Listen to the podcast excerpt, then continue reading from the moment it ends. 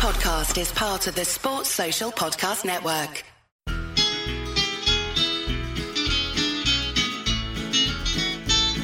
It's the moment of the evening every K-State fan enjoys. Settle down and pour a whiskey, crack open a LaCroix. Please put your hands together and make a little noise for your favorite Wildcatters, the handsome Boscoe boys. Boscoe's boys. Come on, boys. The boys are back, and believe it or not, we got real life games that count on the scoreboard for K State Athletics coming up this week. So instead of waiting until the final week of Blitz month like I have done in the past, I thought to myself, no, I need to talk to one of my favorite people in the world a couple weeks earlier now. He is one of the Hall of Fame members of the K State Sexy Ball Club.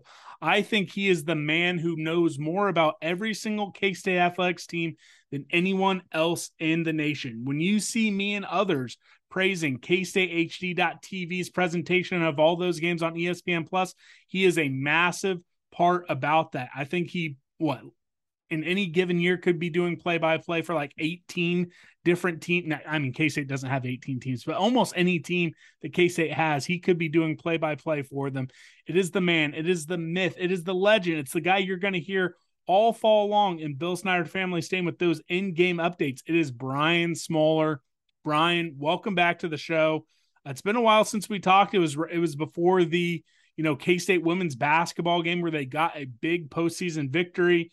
How was your summer? How was rest of your spring? Just how are you doing? I'm doing good, man. And what an intro like that. I am I am greatly flattered by all that. Uh, unnecessary, but I appreciate it nonetheless. That's why I come on is that uh, I get to hear stuff like that. It gives me a nice little ego boost uh, before the season starts. No, I'm good. It's been great. Uh, of course, summer uh, filled with realignment talk, which I know we'll get to at some point, but uh, I think we'll not ever evade that for the next 10 years. But it's good and we're excited and ready to go. We're we're we're jazzed up over on this side to get going again with games and have the bill rocking and Buser Family Park and and soccer and, and volleyball and Bramlage and everything else. So excited to get it going. Before we get to it, real quick, uh, the baseball team, while maybe a disappointing Big 12 season and regular season, they were making noise in the Big 12 tournament again. Uh, you know, how fun was it to see them kind of reel off some wins down there? I think it was in uh, Texas this year. Uh, how fun was it to see that? And, you know, you got to think with as hot as they get in that tournament, one of these days they're just going to pop off and win the whole thing. I joked with Pete Hughes afterwards that I said that nobody wants to play K State in the Big 12 baseball tournament. Two years in a row, they've made the semifinals coming through the back side of the bracket in, in an improbable way. I mean, just not a team that during the regular season could, for whatever reason, get it going, but then hit it at the right time and have just been just a whisker away from playing for a championship. And you play for the championship, you win it, you're in the tournament. So uh, I think the good news is, is that they are well versed, and a lot of the guys that are coming back are are battle tested when it comes to that Big 12 tournament. The goal now, though, is to avoid being relegated to a, a, a seed where you're having to play to the backside because you're playing a top seed early on and I mean, if you're in that seven, eight, six, seven, eight spot and you're playing one of the top three teams in the league, you're playing a top 10 team and you lose that first game in the Big 12 tournament, it's difficult to come to the backside. So he joked right back that he said the goal is to not have to have to win all these games during the week. We want to get to the top spot. So uh, that's their goal. But no, everybody had fun, and my family was able to join me for that week down there in Arlington, and they had a blast. And that's two years in a row now where my kids have just become huge K State baseball fans because uh, it's so much fun. Each day you're winning and you're proving people wrong, and uh, you're kind of there by yourselves. It's you against the world, and it's uh, it plays right into that K State fan chip on the shoulder type of mentality. Definitely, and later on in this athletics year, we will talk to Brian again about uh, the big women's basketball season that we'll have coming up. And this spring, we'll talk to him about baseball as well. But before we get to the fall sports, Guys, Charlie Hustle is sponsoring this week of Blitz Month. If you guys love a local company, if you love some of these throwback shirts out there, Charlie Hustle is kicking off their college road show this week in Manhattan. It's their first stop. That's right, K State fans. Charlie Hustle will be bringing on the Cats all week long with a massive campus capsule launch, and it's going to drop at the end of this week on Friday. That is August 19th. K Staters, make sure you follow alongside the roadshow through all their social media channels and drop a follow on them because, hey, I'm just going to tell you, there might be a giveaway sponsored by Charlie Hustle and Boscoe's Boys later on. I've seen the collection. You're going to eat them up. So let's show Charlie Hustle what that Purple Pride is all about. Okay, let's get into it. Uh, K State women's soccer, uh, they've already completed their preseason exhibition games. They split uh, two games. And this is life post Entz. You know, it, it, we start off the season this Thursday, 7 p.m. versus Northwestern. Then a few days later on Sunday, they play Northern Colorado. While Entz is gone, Marissa Weichel is back. She scored six goals last, last year. Kyler Goins, four goals last year. Uh, is K State going to just really be leaning on these two to push forward and score goals this season? Uh, yes and no. I, I, think those two are, are are certainly big critical pieces here. Um, Marissa Weichel uh, has shown that she's more than just being um, the love interest of Adrian Martinez, but uh, has also shown that she is a tremendous addition to this team and was a, a, big boon to this roster when she came in from Texas Tech here a couple years ago. And I think Kyler Goins, transfer from Arkansas a few years ago, will also take a step forward. But you know, replacing Entz, who was a, a, transformational star for the program, won't be done by one person. I, I, think you hear people say that all the time. The other thing I think you hear from time to time, and you guys are familiar with this, is that when you have somebody like that, like Entz, that is just, you know, so good and so dominant that at times it can it can prevent others from stepping up their game because they, they I don't want to say stand around and watch, but you're you're always focused on all right. How do we get the ball to Entz? How do we get the ball to her in space? How do we get to her in a point to score? How do we get to all that? And now you have less of that. Now everyone's going to have to raise their game, and I think you've seen it in the preseason already. Back in the spring, uh, the offensive attack was a little bit better, a little bit more cohesive. I think just because there wasn't a focus on we got to get Entz the ball, and um, to that end, so I can see a number of players stepping up, and, and the one that I would add to that list is Ada Anderson, uh, a young lady that's a, will be a sophomore this year. She's out of Park Hill South in Kansas City, and I think they really like her up front. Um, so uh, it'll it'll take a lot of people stepping up, but I, I think you know as crazy it is to say, I, I think Entz not being there may help them in that in that venture. Yeah, and, and also it's going to allow probably a little bit more creativity and space for the team because you pointed it out. You could see it during points last year where it's okay, look up, find Entz, and you know have her put on her maestro hat. Uh, now you're probably going to see a little bit more creativity. You're going to see the ball spread out a little bit more, and we we did see that in the preseason. Um, so hopefully that that sees the offense take a step forward. Um, and while there were some stretches last year where scoring wasn't, uh, you know, at its best, they only kept one clean sheet last year in Big 12 play. Who will be the defensive anchors and who are they going to look to to kind of step up that defense in 2022? Well, I, one, it starts with the goal in in the in the goal spot. I think Elena Wermeyer showed that she could really step up and, and be somebody that can be a dependable keeper uh, in the Big Twelve. I think they like where her progression is at. The return of Rachel Harris. I know there's been a feature on her, written by D. Scott Fritchen. Um, certainly adds some depth in that spot and the keeper position. So it starts there, one. But then two, it starts with your center backs. And K State's had a little bit of injury and illness there, but I suspect that Jesse Loren and Kenzie Gillespie, who started there most of the year last year, will be back as the center backs for K State. They've toyed with a couple of different lineups in exhibition play, but I, I, suspect those two will be anchoring back there. And that's a great place to start. Uh, two veteran captains there in the sense that Gillespie started every game as a freshman last year, and Loren uh, now in her second school after being at Colorado has been around the block and is a huge target on set pieces up on the front when they bring her forward from that center back spot. What's interesting though, Scott, is that in the two exhibitions, K State's kind of toyed with a little bit of a different look. They have moved the Weichel sisters back to the cornerbacks or the wingback position and had them use their speed on the outside, left and right, left from uh, uh, Maddie and, and the right side from Marissa, and use their speed to support the offense. So that'll be an interesting change. There's a couple of teams in the league that have really built their their success on using a lineup like that without Uh, K State historically has been a very more defensive minded wing backs uh, around that four person back line and, and cornerbacks. Um, there are other schools like West Virginia, TCU, notably. Uh, Baylor that really utilize speed at that position and take their forwards and move them to that corner spot and uh, use them as support in the offense. K State's done that now through two exhibition matches. Uh, it'll be curious to see if that continues or if that, but it, it seems like that's a philosophy change for K State this year that they're going to move those two back and then really rely on those center backs to, to cover a lot of ground. That will be something to keep an eye on Thursday and Sunday on ESPN Plus. Again, I love ESPN Plus because you know I, I, I get to watch all all the women's soccer, all the volleyball, which we'll touch on later. Real quick, I didn't have this in the outline, but they are changing uh, some of the rules in NCAA soccer, they're getting rid of the overtime period and going straight to a draw after 90 minutes.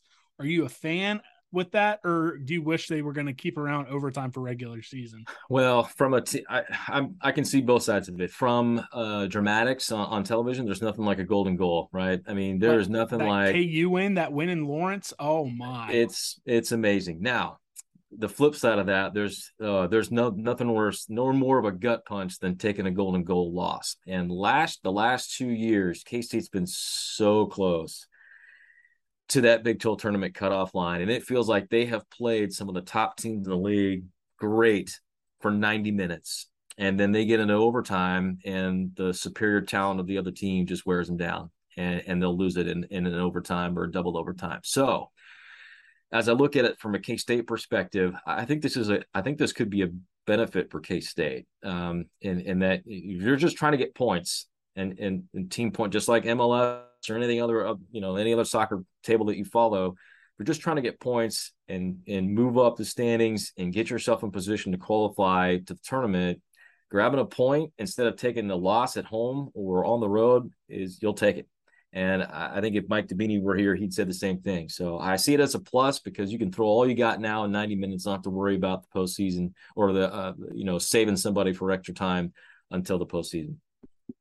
So there are 12 seniors on this team. D. Scott Fritchen wrote a nice piece for the K State Sports Extra, which you can find on the K State Sports website.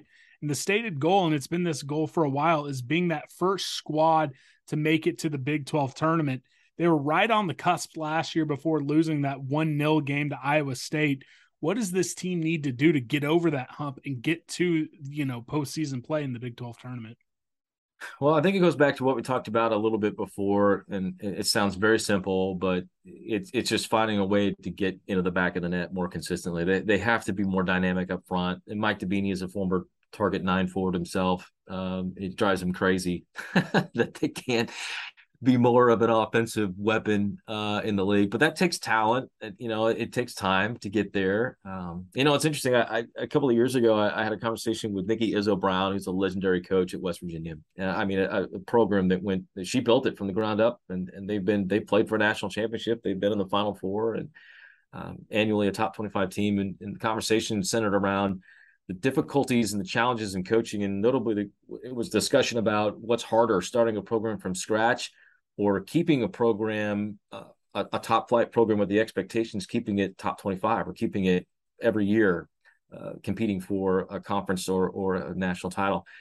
And she said it was both are very difficult but in that conversation she added if there was one thing she would not want to do today it would be start a program from scratch in the big 12 and she said it would be too difficult. It's just the, the league is too good. The talent is so good, and the amount of time you have to spend to get talent. Now, this was kind of pre the explosion of the transfer portal, so that's helped speed it up. But you also lose kids out of the portal, so it might be a wash. Any so, but anyway, that's all that to say. The simplest factor is K State's talent has increased greatly up front, but they have to find a way to be consistently scoring goals because goal prevention is one thing you can hang your hat on that and try and win with a counter punch but in the end you got to be able to line up against some of these teams that are just unbelievably tough uh, and dynamic up front and find a way to score and and somewhat and pace them and, and match pace i mean texas TCU is unbelievable. They're they're so very very good and very well coached. Eric Bell, what a what an unbelievable coaching star he is And then uh, Texas, of course, has got like three members of Team Canada on the team. Oklahoma State, Texas Tech, West Virginia, year in, year out, top 25 programs. Iowa State, Oklahoma uh, just went through a couple of coaching changes here the last two years, and they've seen a significant talent increase. And Kansas is going to be better this year. So everybody's better. Uh, it'll be a very tough grind in the league for K State, no doubt, uh, this year. But uh, if they're to where they're hoping to get postseason, they got to find a way to score even more than they did last year, which was, a, a, as you said, a school record season. Also, if you guys go out to Buser Family Park, there's a Jumbotron out there. So, you know, get out to some games, get out to some matches, celebrate it. Again, it's a fun, fun, fun product out there because, again, the passion they put in there, and then you, you can say what you want about the the performances. You've never been able to say a Mike Dibbini team doesn't leave it all all out there on the field. And also, hey, like I said, I'll be here in Shawnee. I'll be watching on ESPN Plus Thursday and Sunday, and I, I think we'll get to hear you on play by play again this year. Correct? That's correct. Uh, myself and Oscar Montenegro will be doing the ESPN Plus broadcasts of, of, those events, and and looking forward to those. That'll be starting uh, here pretty quick. Um, we'll be cranking those up, but um, this Thursday and then uh, again on Sunday. And just for you, by the way, uh, I should point out that Socktoberfest on September 30th against TCU is the event of the year for K State soccer.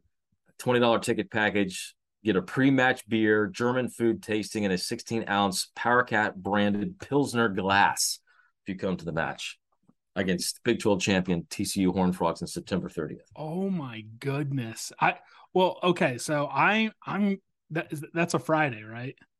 Or is that a Thursday? September 30th. Let me look. That is a yeah, that's a Friday night.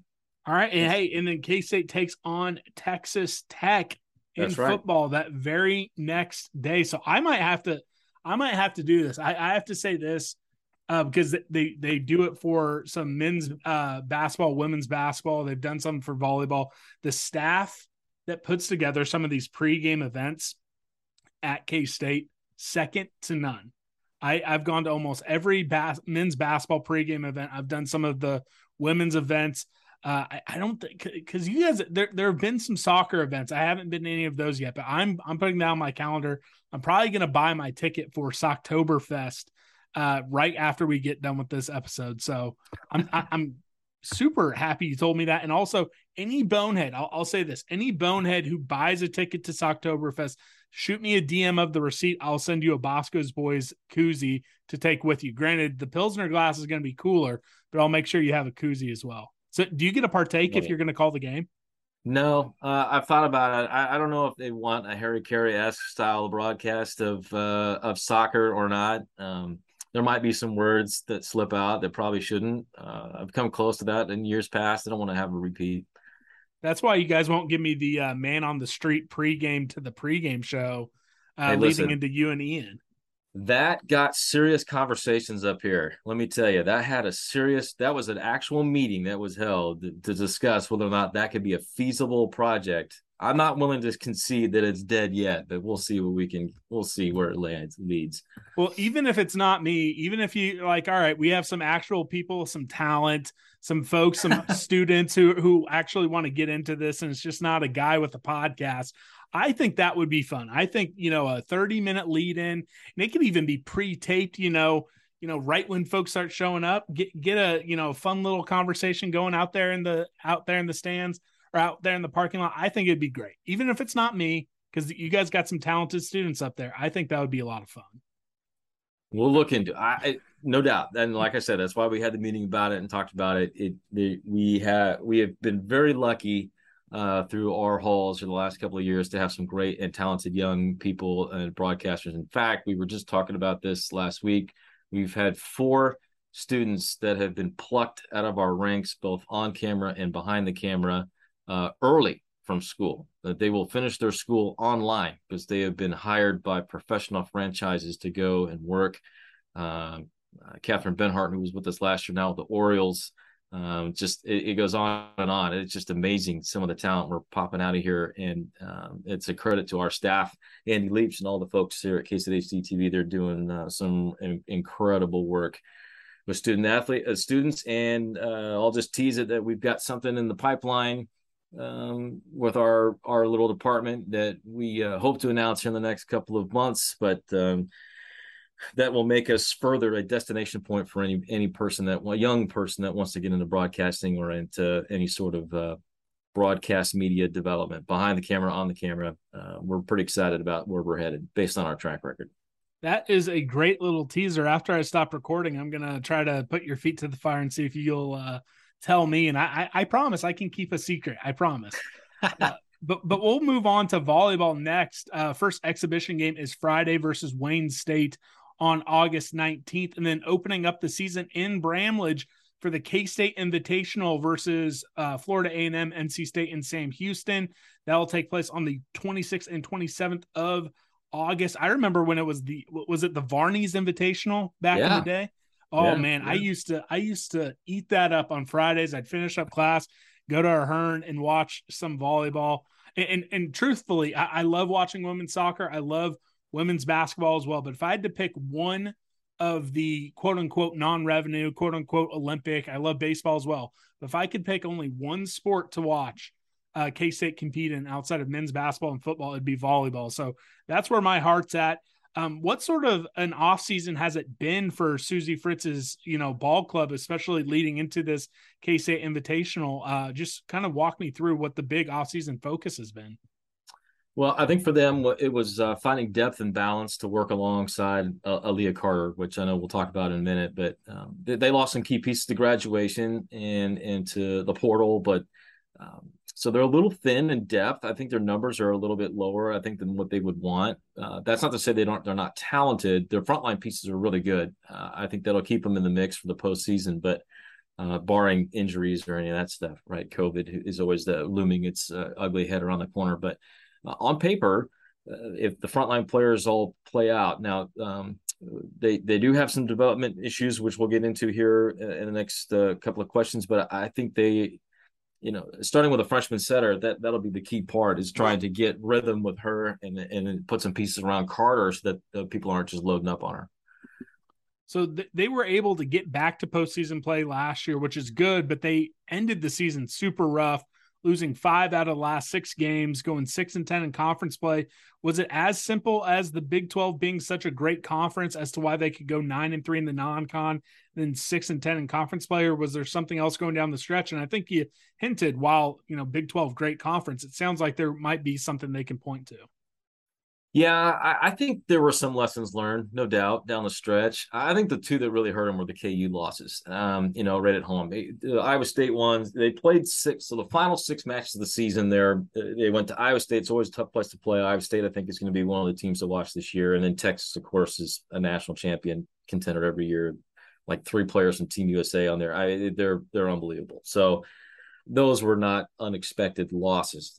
Iowa State, you were hoping for a split, but if they lost, you're like, yep, that's part of it. But playing KU at home, you kind of thought, boy, K State should be able to take care of business. What what you didn't really realize until we saw the Jayhawks is just how good they have quickly turned things around. They hit a year or two during COVID where they lost some talent and they went like K State after a, a bunch of freshmen and uh, K State's class of Carter and Fernholz and Morris have been pretty good.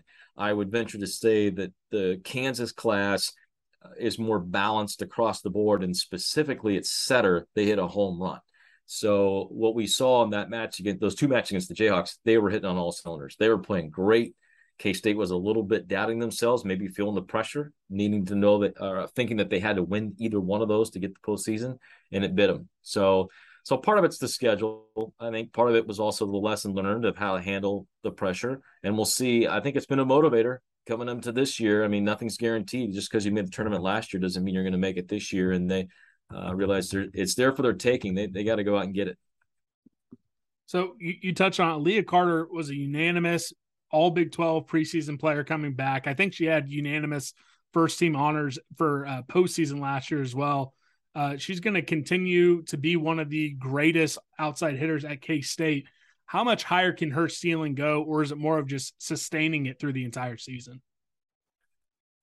Well, barring injury, I I expect her to to earn All American honors this season. I think that would be the next progression in her development. She's now part of that's her teammates, right? As great as she is, if there isn't effective balance across the attack, and for people who don't know about volleyball, I'm not going to get into all the technical stuff here, but it, it's it taken it's taken me 20 years to kind of pick it up from Liz, uh, who does the games with us, and and Jim McLaughlin, our former coach, and then Suzie. But in essence, you think of it like uh, uh in, like a football team. Okay, if you have a star wide receiver, people are going to try and take that star wide receiver away from you unless you have other weapons that can at least balance out the defense. And in this case, the defense is the block, the people that go up to block. And they're just going to sit on Carter, knowing that she's going to get the line share of the ball. And if you can prove that you can go to Fernholz, Katie Fernholz in the middle, who's a fantastic player, or Haley Warner, the veteran on the right side, who's back for her final COVID year, you need to have production consistently from them. You have to have a setter that's good enough to be able to recognize, go to those spots. And with a freshman setter, Ava LeGrand, who's from Nebraska, I think will be a, a very good piece, but it's going to take her a little bit to get used to it. Those are all things you got to work on during this time in, in the non conference to get yourself ready for the Big 12. So the pressure isn't necessarily all on Carter's shoulders to live up to those that hype. Uh, some of it will be your teammates, but there are times when K State's going to need a kill, and everybody's going to know in the gym where the ball's going, and Carter's got to go get it. And she's proven to this point she's able to do that. So I expect her to get uh, a lot more publicity and, and All American honors. I think she'll be in the running for it by the end of the year. So the other player on the team who at least received the most uh, Big 12 accolades last year is Mackenzie Morris, who had multiple uh, conference defensive player of the year honors. How important will it be for her to take that, you know, next step and uh, you know, push this team forward, especially on the defensive end. So using the same analogy of a football team, the the the liberos and the defensive passers are, are kind of like the offensive line. And so they, they're the ones that largely go unnoticed unless they mess up. it's like a lineman. Um, well, except for the well, different colored jersey, all eyes go there. So that, that's true. You can you can pick it up. But if they if they don't make a great dig and pass to get your setter in a good spot, then the setter is forced. The only option they have is I just got to get this ball because you only have three touches, right, to get it over. So the oftentimes you'll just see a setter if they're running for their life, you know that means the team's not passing well. Okay. And that means the setter is just throwing the ball to the left side of the of the court out to your number one outside hitter, your number one wide receiver, right? So it's Carter. Well, that makes you very predictable. And another team's goal, usually with their serve or with the way they're attacking you, is to try and get you out of Eh, out of system and out on the run. So the only thing you can do is just throw it to the left side, and so the team just huddles up and blocks it and smashes you down. That's that's volleyball summed up very succinctly, right? So the goal is if you have those passers in the back row that can really dig and pass, they can really not just get underneath the ball in a hard shot, but get it controlled to the setter in the center of the floor so they can run any sort of offensive weapon. They can run a quick set to the middle, or they can run a slide all the way to the other side of the pin. That's when things are clicking right. And if there's a concern, I think it would be that K State's pretty thin in their defensive passers. They only have three on the roster. They've got Morris, Hinkle, and Ramsey. Now, I think all three are very good, but you can't play all three all the time you have to rotate each position around. So that means like Carter's going to have to play some back row. Whoever the OH2 or the other outside hitter besides Carter is going to have to play some back row. And that puts a lot of pressure on a Morris or, or a Ramsey. And Hinkle is the backup setter. So she's splitting her reps at setter. It's kind of like the quarterback position. She's playing too. So there will be some pressure on, on that spot. And if you're if you're a wanting to know why a volleyball team is surviving or or not, or if you want to ask, you want to see if Suzie Fritz, if you want to give the respect of Suzie Fritz, if you ask her a question about, Coach, how's your passing going? You're digging and you're passing, you're serving passing going right now. She will respect you so much. Anybody listening out there, if you see Suzie in the part in the in the shopping center and the grocery store and you ask her that question, she'd be like, Oh, you're a big volleyball fan and understand that nuance of the game because that will be the big factor for them this year is fatigue and what happens in that back row to be able to set everybody up and get the ball to the weapons. You've mentioned some of them, but are there any other names you want to shout out as folks listening to this should really keep an eye on when this volleyball season ramps up? All right. So paired with Carter, you always need another outside hitter because in the rotation, someone's got to fill opposite of her. Uh, on that left side. And so Elena Baca is the senior transfer from St. Mary's. She's an outside hitter. It was an all West Coast Conference pick in her career out there, and I, she will be the first option uh, to earn that spot. Um, uh, there's a freshman from Nebraska, Shaylee Myers, that also could get a role out there. But those would be the two. Uh, Katie Fernholz clearly is is a tremendous talent in the middle. A young lady from South Dakota, Morris in the back row, Warner. Um, but there, it's a it's a thinner roster. They they really need to stay healthy. Um, they need to they need a little bit of luck to bounce their way, but uh, the development of Baca on the outside would help balance out Carter, no doubt. And then uh, if it's Baca or if it's Myers, whoever wins that OH2, if they can also play six rotations, that'll help ease the burden in that back line for for a, a, a defense that's a little thinner when it comes to the number of passers. Yeah, and it, it, sounds like I could probably answer this question for you when, when it would be being healthy and having some folks who can go all six rotations. But what does K State need to do to get back to postseason play for back to back seasons?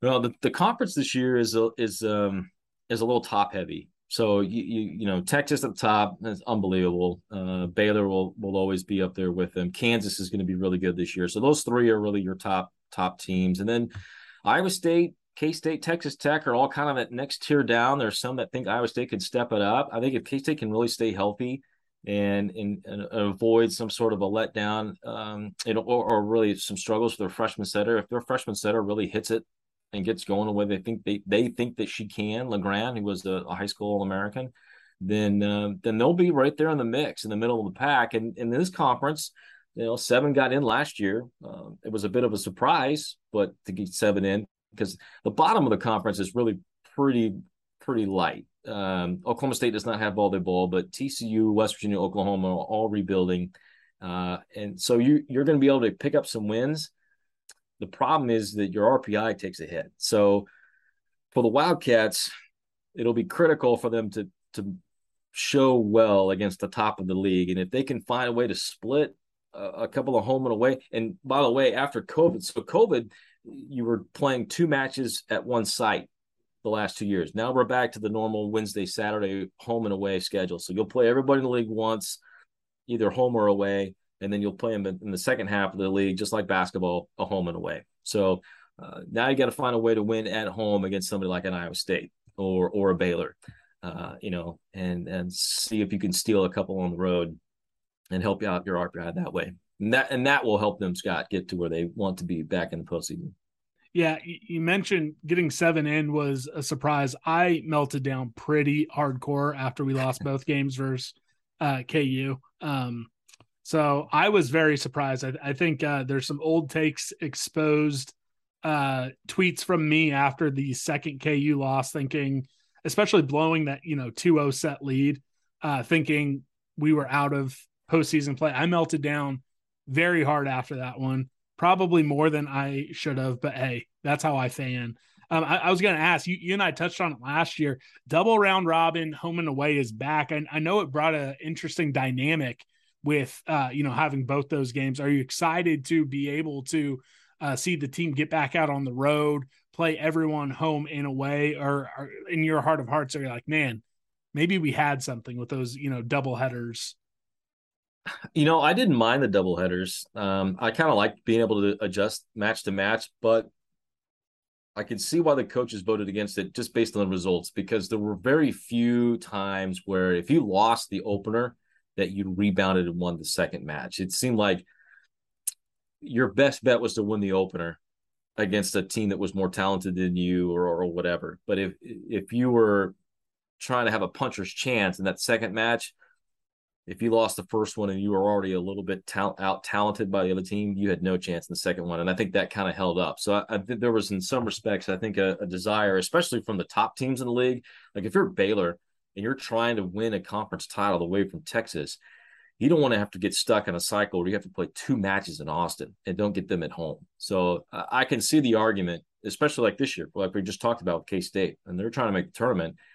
If you had to play two at Iowa State again or two at Texas Tech, that that's a tall order to try and split those when you desperately need those RPI wins. So getting them home and away, I think it's better. Um, you know, and in the Big 12, we charter everywhere, almost everywhere for uh, Wednesday night matches. So the travel is not that big of a deal. That's not always that way. Pac 12, that's not the way it is. uh, you know, they they commercial flight it, so um, it's difficult when you're not doing that. But here in the Big Twelve, we we do it different, so it's a it's a little bit of a nicer nicer case. Oh yeah, I mean, just imagine UCLA going out to play a Tuesday uh, volleyball game with Rutgers. So hey, whatever. Uh, we we might touch on conference realignment right there at the end. Final question, then we'll move on. Uh, volleyball. This is the final season playing in Bramlage after being in Ahearn for so long, uh, which I love seeing games there. Understand why they moved to Bramlage. Uh, I, have seen uh, volleyball in Bramlage. It's also as fun, but we are one season away from being in one of the premier volleyball specific arenas in the entire nation. What's that done to the excitement around the volleyball program there in Manhattan?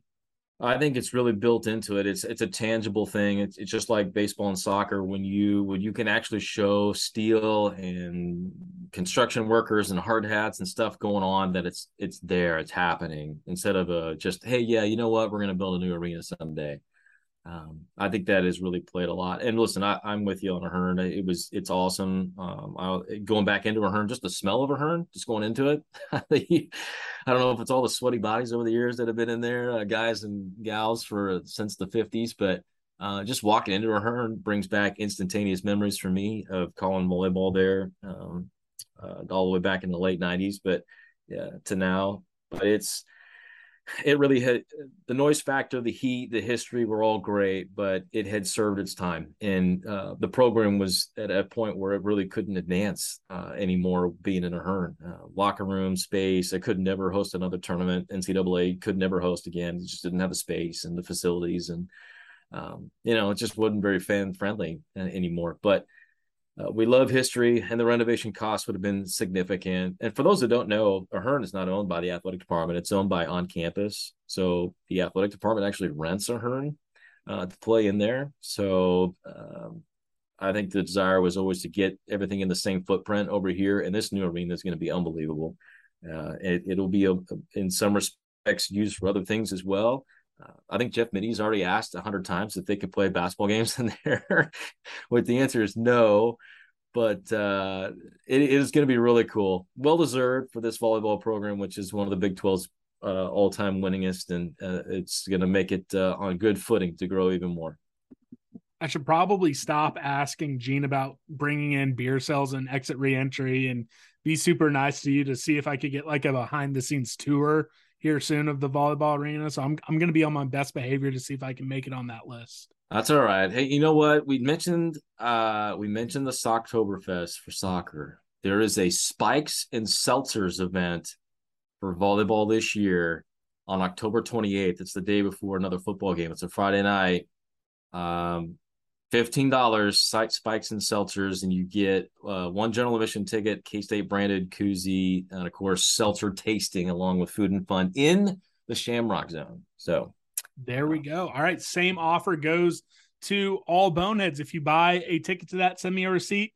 Uh, again, I don't know about the K State branded koozies. I think ours are pretty cool. So I'll send you a K State branded koozie if you buy that as well. Let's get into football predictions and then we'll let Brian get back to his job. But before we do, remember Charlie Hustle is kicking off their campus tour with K State. They're going to drop a whole new range, what they're calling their campus capsule on Friday, the 19th. This week, they're sponsoring this week a Blitz Month. Stay tuned to the Boscoe's Boys Twitter account we might just have some shirts to give away to all the boneheads. So make sure you're following us and Charlie Hustle. All right, let's get to it. This is the most open ended uh, Blitz month we've ever done. I think you've been part of every single version of this back when it was just a week. Uh, so no restrictions on any of these. There are going to be some follow up questions. So the first one, no restrictions. Who is going to be that offensive MVP? Uh, this is Deuce Vaughn. Uh, I mean, Adrian Martinez certainly would have an argument. It might be, but K State fortunes will hinge on the success of the two legs and power of Deuce Vaughn, along with his speed. We've had a few Adrian Martinez so far, but there's been a lot of Deuce Vaughn. And again, I think I've told this story. Uh, I told it last year, and I, I sung your praises the first time. Uh, you were the very first guy I recall mentioning Deuce Vaughn being a stud for the breakout player of the year back in that uh, COVID season. So I, I I'm going to listen to you forever on all these. I don't know if I don't know if you have a perfect record, but you were the first one.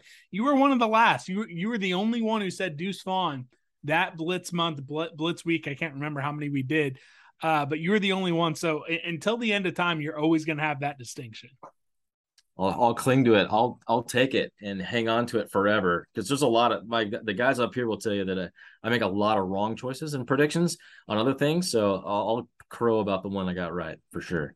I'll clip that for you and send it to you one of these days so you can just you know wear it on like a little uh you know oh man I'm blanking on the little code you can snap um yeah what what's the name QR code QR code there we go there we go. See, I, am the millennial. You're, you know, Gen X probably. You might still be a millennial. I don't know how old you are, uh, but we'll move on. So outside of a or Deuce, and you mentioned Adrian, who might be the third horseman to go along with those two?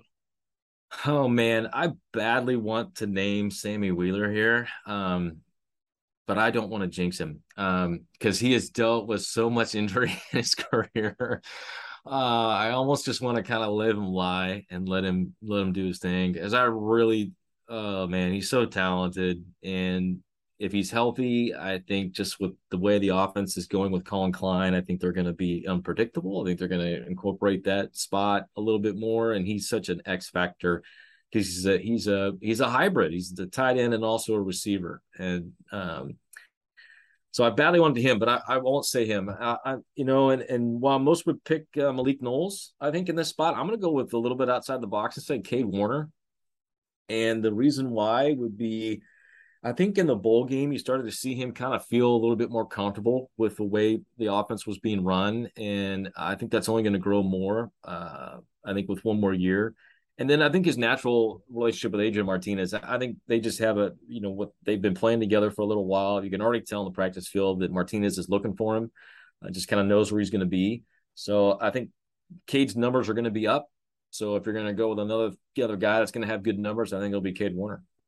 Would be great to see Sammy Wheeler get that because again, uh, he kind of follows the path of some of the all-time greats at K-State. Kansas kid, maybe slept on a little bit recruiting wise, comes in as one position because he was a quarterback, moves to tight end. So I'll be rooting for him. And again, he has that big play potential. But I like the Cade Warner shout out. You know, again, you know, I think Cade, you know, made a couple jokes on social media, or at least commenting on some posts about, "Hey, Adrian, come on down to Manhattan, let's go to a bowl together." So, and then the, he brought Will Honas as well. So it'd be fun to maybe see all three of those former Nebraska guys go to a big time bowl while the Cornhuskers are at home this holiday season once again.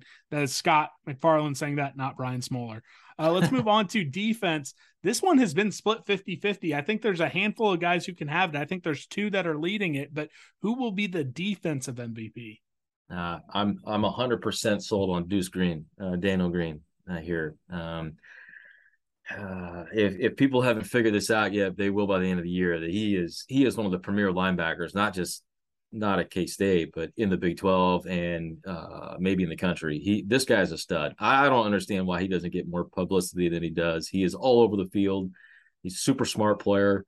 Um, can do it all. I mean, he's not just a one one trick pony, so to speak, like just a cover guy or maybe just a run you down in space type of guy. He's got it all. He's got strength, power, um, can stop the run, uh, can go rush the quarterback I love Daniel Green a ton, and uh, I'm glad he's back. I am so glad that he decided to come back. Because I was, I was at the end of the year, I was like, "Well, this guy, he could be a pro. I don't know if he'll be, he'll be going, but uh, he would be the guy that I would pick, uh, hands down, uh, Daniel Green." I believe technically he could even come back for his COVID season next season. I'm not gonna, I'm not gonna count on that, but I, I think technically he he could still come back for one more. But I think he might be cashing checks this time next year. Uh, also, again, everyone I love Felix as well, but it was Daniel Green who led the team in tackles for loss last year. Um, if you're going to throw a dark horse into that race, who would you say would be the dark horse for the defensive MVP? Uh, I'm big on uh, up front in uh, in the trenches being the key to success. I, I, would not say Felix, but I would say Nate Matlack would be the guy that you want to keep an eye on this year. I, I, you know, he played quite a. He was my pick last year to kind of to be the young guy to watch, and um, I think this year, especially with the much attention being paid towards Felix and Eli Huggins, is going to draw a lot of attention up front.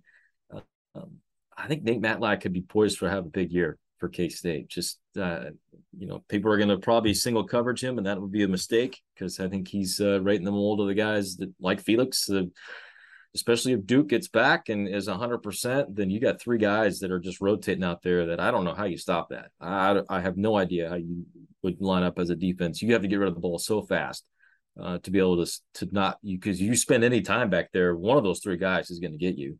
Um, so uh, Nate Matlack would be the dark horse, I would say, for coming up.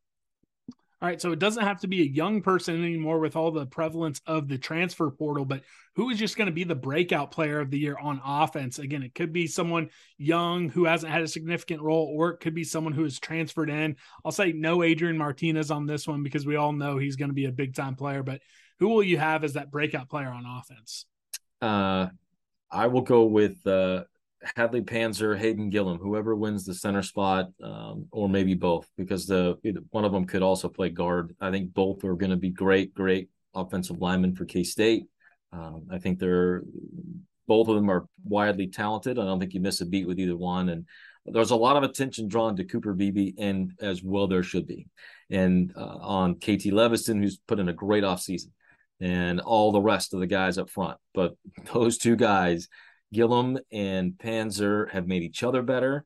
They're, I think fans got to see a little bit of the personality of Gillum uh, in a social media video we put out this week. Um, those guys are great guys, and they are they are in the next group of great centers to come through K State. So I would say they kind of key it all up front. Uh, those two guys. So it's kind of a that's not a tangible answer in the sense that people are not going to be looking at, like looking at numbers and like, oh yeah. But trust me, uh, that's where I would point initially. I know uh, Conor Riley likes to say he wants nine guys, but you got to feel good with, you know, the eight. You talked about Cooper Beebe. Taylor Poitier is going to be back. Duffie has started, I think, more games uh, at right tackle than anyone on this offensive line has. Uh, you talked about the battle for center, and then you know the, the young gun, you know, line gang as well, going head to head with KT Love on that left side. Uh, there's eight guys. Again, I, I would take those eight guys and match them up against the best eight at almost any spot in the Big Twelve. Yeah, no, no doubt. And Dawson Delforge played in 20 games, uh, another backup guard uh, that could come in there. Carver Willis played a couple of games, lost a bunch of weight uh, going into this year. I think he's going to be a guy that could could help out. So no, I, I future is very bright uh, up front. Definitely. All right, let's flip to the defensive side of the ball, where again Nate Matlack, despite getting you know robbed of a couple sack sacks against Texas Tech, uh, he he broke out big time last year. Who who are you going to put your Nostradamus you know, hands on on the defensive side this year? I'm going with Kobe Savage. Uh, this guy's a ball hawker. I mean, you go to practice, and it seems like every time this guy's coming away with a ball somewhere. Um, you know, I, I and really I like all the secondary guys to be able to step up and have a role. I think there's a lot of unknowns there. I know coaches mentioned Omar Daniels uh, being a guy that has has stepped up uh, his game from his freshman campaign. Sincere Mason coming back from injury, and then I think Josh Hayes will be a, a guy that'll contribute. Uh, you know, Sean Robinson is not really a secondary guy; been more up now in the linebacker role. But um, those are all guys that are just football players, for lack of lack of a better description. They just they just ball. But Savage has not only a great name um, but he's perfect got, name for a safety as well. Ah, unbelievable. All I can think of is Savage. It's like, oh, he's right in the mix of the Lamar Chapmans and Mario Smiths of the world. They're going to come across and just take your head off, right? Those are the guys that I remember at safety. Gerard Cooper. Well, but, then also TJ Smith, the way he was hitting in a few yeah, games last year, I would not want to be like a tight end, skinny post over the middle. I would, I, I mean, I'm not tall enough, but I, I would say, nah, nah, man, like let let the let the uh, backup come in for that play. That's right. I I link Savage. I I, I had to pick one, but I, I like uh, from what I've seen uh, from him and and her really. And most of this stuff is not. I'm not going to practice every day. Why why it's really. I'm more my focus is more on the other stuff, but what little time of practice I've been there, and then more importantly, what you hear from the other players and you hear from other people talking. I think Savage is going to be a guy that's going to be a player back there my favorite question for the entire kind of blitz month format. What is the pendulum game of the season? Well, this is going to be the Iowa State game. Uh, I think because I think most likely K State's in a four and one record at worst, right? Maybe you're five and zero. Oh, I don't know. You go to Oklahoma, maybe you get them because it's early. Maybe you get them. maybe they're ready for you this time because you've gotten them so many times. Uh, things are not going great for K State alum Brent Venables right now down in Oklahoma. Now it's so who knows what happens, but let's just say you're four and one uh, and you're you're going to Ames, and then Iowa State. You know, it'd be hard pressed to imagine that they're better than they were last year. That they just lost so much. Now, I think Matt Campbell is good enough to have them competitive, and I think they've recruited well enough certainly to be good.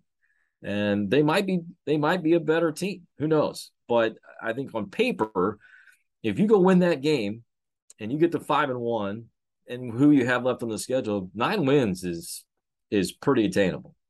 Uh, you lose that game, well, then it becomes a lot harder to see how you're going to win at TCU, at Baylor, at West Virginia. Now, you might win one of those games, but you may not win all three, and then it becomes a lot harder to, to think about home games with with who you got left. So I think that's the pendulum game. Uh, it, it also plays into the idea that K State and Iowa State have had a good little little burgeoning rivalry here, not only on the football field but in the recruiting ranks as well. So, um, to me, that's the game of the year. Iowa State got to find a way to win that one. So I'll I don't let everyone opt out, but you know I'll let you opt out of any of these you know next three if you don't want to put your name on anything. But I will ask if you want to put it out there. What what do you have K State's record being? Well, if you just go off of of and not pie in the sky, right? You're just, man, I hope they're going to win this one, but it, boy, I really think K State could get to nine wins this year. I, I, I think it's possible. Um, you know, it won't be easy in this league. It certainly won't. Uh, you know, I think Baylor may be a, a, bit of a step down from where they were last year, but I think I really like Shapen. I really like him as a quarterback. I thought he was fantastic last year when we saw him, and um, I think Oklahoma State will be better. Uh, which is hard to say, but they were very young. I don't know if anybody remembers, they were a really young football team last year. So they got a lot of that back, um, despite some coaches that have left. But um, I think nine wins is attainable. Now, a lot of that's hinging on win- on health and who you catch at the right time. And does are Texas Tech and TCU truly rebuilding, or are they they going to take off in year one? So, you know, do you face a West Virginia team fighting for their coach late in the season? I don't know. I don't know any of that stuff, but uh, nine wins, I think, is certainly on the table. Nine and three with a trip down to Orlando for maybe getting to ten wins would I, I would sign up for that. I would take that. Um, if you want to put put your uh, name against a Big Twelve championship matchup, you don't have to. Like I said, I, I, give you the softballs. You can opt out of anything you want, but if you if you want to make a prediction, now's the time.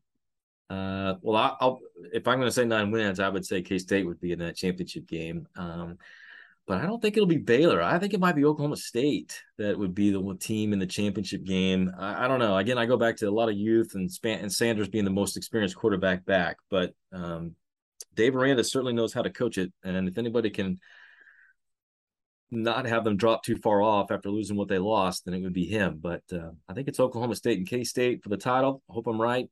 I hope we're all in Arlington celebrating. I do too. And then uh, we're going to have to bug Gene to move back that Wichita State basketball game, which is on that same day, a few hours after that game will wrap up in Arlington. So we'll wait until, uh, you know, late November, early December to start campaigning for that one. Uh, but the final question, again, we'll, we'll tiptoe this a little bit. What do you think the future of the Big 12 is going to look like? Technically, uh, we still have two more years of Oklahoma and Texas. We heard Brett Yormark say if there's a deal that could be done that benefits both the conference and those two schools, he would consider letting them leave early. We see some of the uh, you know angst over uh, to our neighbors on the West Coast. Uh, possibly, could we see Colorado come back? The four schools get the holy war inside the Big Twelve. Uh, just kind of walk me through what you see the future for the Big Twelve being. Well, I'll say this, and, and like you said, um, there's only a certain amount I can say, uh, being working for the athletic department, and it's not because I have some sort of inside knowledge. It's more of in this day and age of rumor mills, you don't want to have somebody from K State said this, and then it's out. Well, so Gene Taylor told me that we told UCLA and USC no when they tried to come. so, no, I mean, obviously kidding. If folks haven't listened to the episode from Monday with Gene Taylor, please go back and listen to that. Always good to have um, you know the head honcho on. He did not say that. That was a lie. Do that not would be, try to start. He that. would say that to be funny. I, I could hear him saying that. Well, that he's he is. Of course, so when you said Taylor, so I thought you meant Taylor Bratt, oh, which oh, no. seems he, to also be very apropos. Taylor Bratt, talk about loose cannon. I love Taylor yeah. though. No, I'll, I'll, say this. I think the the commissioner kind of hinted at it, but I think it's the worst kept secret in the Big Twelve is that um, you know everybody would prefer Oklahoma and Texas to move on. Um, if ESPN is going to make it the Big 12's you know worthwhile to the Big 12, then I think they'd be amenable to that. So just spitballing here, but if you if you take the buyout and and you throw that money to the schools and say, hey, we'll up your TV deal or give you a little bit more security or in your year by year payout over the next in your next contract or for the third tier streaming rights, whatever. It seems to me that there that makes too much sense on all fronts to, to not get done. So I would suspect that if if you're talking about 2024, we'll be at 12 uh, with the four new schools, and then we'll have Oklahoma and Texas in the SEC. That's my guess, personal opinion only, just reading tea leaves. But uh, and I will also say, as it comes to the Pac-12, that we in the Big 12 know better than anybody that it is really hard to kill off a conference. Right? I mean, the Big 12 has been on life support what now three times? Yep, three times in realignment, and Big Eight, Big 12, some sort of variation of it, and it is really hard unless you have everybody in the league that wants not to be there, like the Southwest Conference, it's really hard to kill off a conference. So I I don't see the Pac-12 folding. I, I think they will find a way to survive this, and um, they'll they'll they'll end up with a TV deal that's somewhat respectable. Uh, I think the Big 12 will find a TV deal that's going to be beneficial. Uh, now, the next realignment wave in 2030, I think uh, when all when the CFP comes up and yeah. and all then the ACC are they twenty thirty four? So I think so, it's even beyond that. Yep. So when that when that window arrives, that's when you might see movement on a grand tectonics plate shifting scale. Um, it seems hard to imagine that, that would happen, but I never thought we'd be sitting here talking about UCLA and USC in the Big Ten either. So um, but in the immediate short term, it seems improbable that the Pac 12 would fold in. I would love to listen, conference, whatever makes us better. I, one of the things I've enjoyed so much, and we've already have meetings uh, with uh, in our video side, the video counterparts, the guys that lead the video departments. We we all get together on an email chain, and we already have talked. We on our email chain, it's the eight schools that are going to be here moving on in Houston, UCF, BYU, and Cincinnati, and the camaraderie already from that group of 12 is apparent and because everybody wants the conference to survive and they all want we're all pulling the same direction and so it's uh it's great you can share a lot of ideas and try and help each other out and and uh, that's new that's a new thing for the league it's it's pretty fun to to have so whatever we can do to make us better and i think the commissioner has already said that is what the focus should be and if that means whoever from Pac 12 or whatever other conference, then I'm all for it. But it's got to make the numbers work. And I have full confidence, it sounds like, in, in our commissioner that he's going to be a guy that's going to be very aware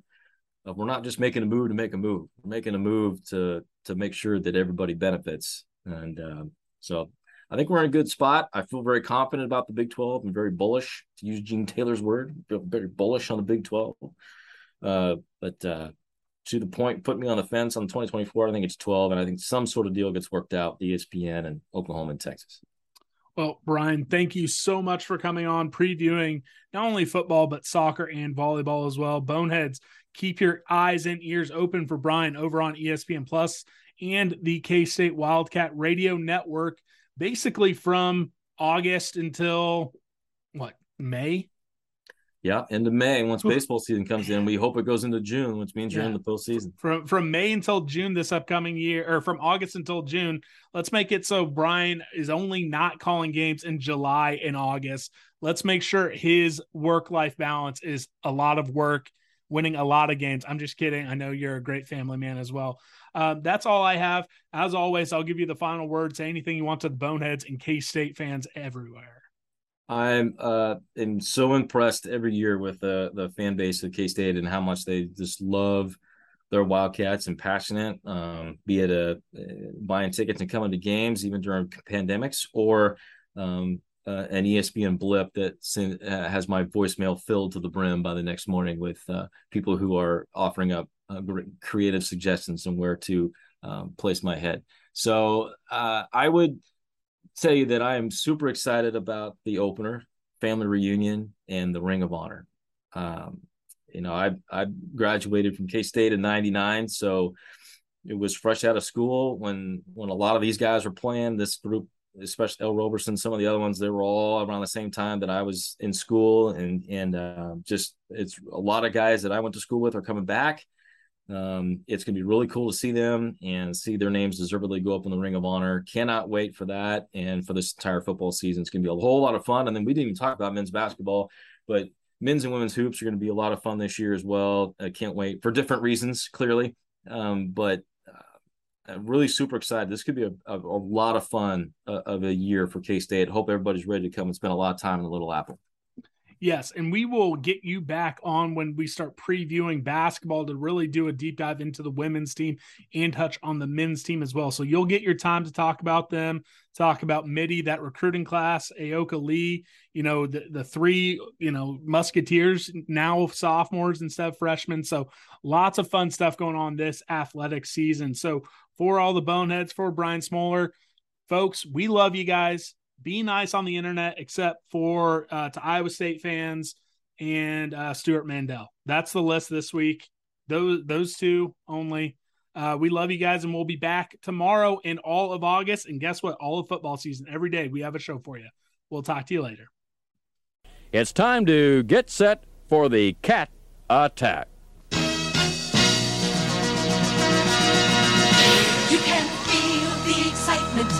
You can feel it coming on for Kansas State. The feeling's growing strong. You can join in the action. This is where you wanna be with Kansas State. Come on, set your spirit free. Kansas State, our pride is with the cats. Kansas State, come on, join